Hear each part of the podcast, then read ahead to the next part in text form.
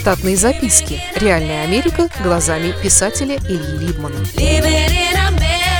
Кое-что про американские виды спорта.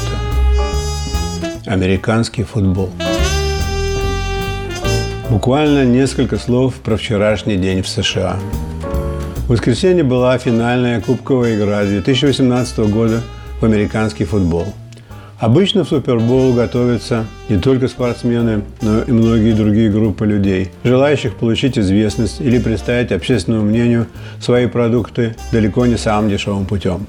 Показывать игру по телевидению в этом году разрешено только одной телекомпании – NBC, заплатившей приличную денежку Национальной футбольной лиге за такое право – примерно 1 миллиард 100 миллионов долларов.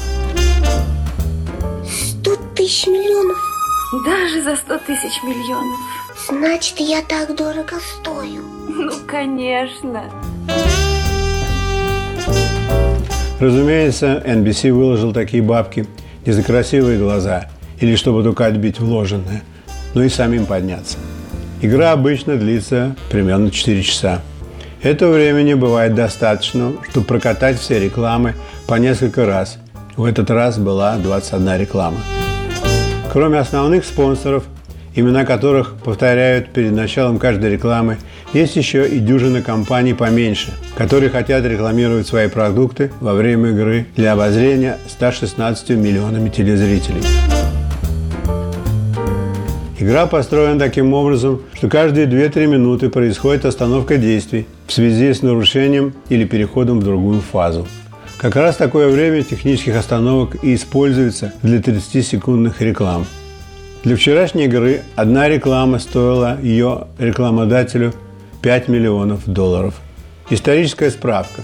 В 1981 году 30 секунд рекламы во время Супербола стоили 324 тысячи долларов и было продано 58 фрагментов. Для сравнения, в 1967 году 30 секунд стоили 37 500 долларов. Благодаря такой форме ведения игры 4 периода по 20 минут чистого времени превращается в четырехчасовое представление с небольшим концертом в середине игры. Участвовать в таком концерте – большая честь и деньги для исполнителей. В прошлом году, например, выступала Леди Гага, а вчера выступал Джастин Тимберлейк, исполнитель всем знакомый и многими любимый.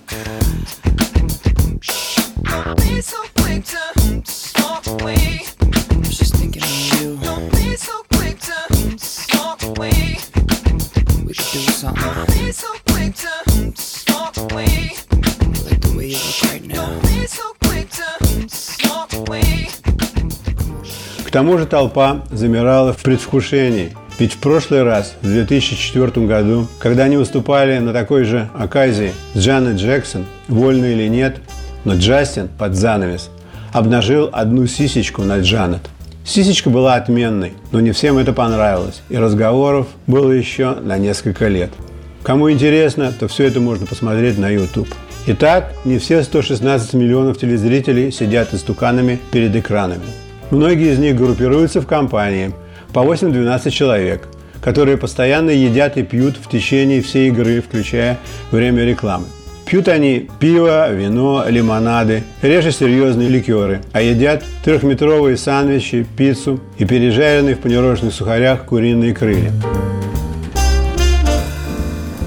В проирландских компаниях едят деликатес картофельную шелуху, в проитальянских – лазанью.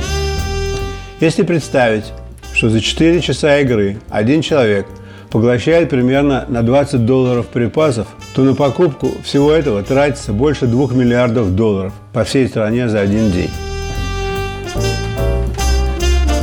Легко объясняется также и ежегодный ноябрьский демографический взрыв. За последние 20 лет появилась новая форма киноискусства – реклама для Супербола. Вот уж где точно сказано «краткость сестра таланта». 30 секунд нужно успеть воткнуть и по смыслу, и по виду так много, что стало бы очень смешно и запало бы в память миллионам. Volkswagen. Das Auto. Это действительно высокий класс, хотя не для американцев с иным чувством юмора. Это может показаться примитивным вплоть до идиотизма. Рекламные видео делают обычно рекламные агентства. Приемщики работы держат руку на пульсе американского народа и четко знают, что в этом году будет смешно и мило. Если агентству выделен заказчиком достаточный бюджет, то оно дает задание нескольким разработчикам, и на одну и ту же тему создаются несколько реклам, из которых в конце концов выбирается самое-самое. Про вторые и третьи места реклам мало кто помнит, но самая плохая реклама тоже бывает отмеченной, но не на телевидении, а на YouTube. Например, во время прошлогодней игры показали рекламу Skittles, таких кисленьких разноцветных сладостей, которые пользуют между делом и взрослые, и дети. Мне сказали, что у меня скитлс трянка. А она заразная? Не, не думаю. Заразись радугой. Официальная реклама была забавна и универсальна, не только для американцев. Молодой человек в позднее время пытается пригласить к открытому окну девушку, которая находится внутри дома. Он громко шепчет ее имя и кидает конфеты в открытое окно. Девушка сидит на диване, ловит конфеты в рот и ничего не отвечает. Потом девушку на диване поочередно сменяют отец, мать, бабушка, грабитель в лыжной маске, полицейский и домашнее животное. Отклоненная реклама была не менее забавна, но не рассчитана на детскую аудиторию по причине сексуальной коннотации. Молодожены во время первой после праздничной копуляции в гостиничном номере. Им не втерпешь. Они даже не раздеваются, а делают все на скорую руку. У мужчины-очкарика нет презерватива, но есть высокое сознание. И он инжикулирует на лицо молодой жене не семенем, а горстями конфет Skittles, и она жадно хватает их ртом. Эта реклама сразу появилась на ютубе под рубрикой «Худшее». Еще неизвестно, какая из реклам останется в памяти людей. Та, за которую заплатили 5 лимонов, или другая из YouTube. Из вчерашних мне понравилась реклама машины Kia Forte, которую сравнивают с Lamborghini Aventador. Голос за кадром делает все парадоксальным и безумно смешным. В заключение все-таки соглашается, что Aventador быстрее.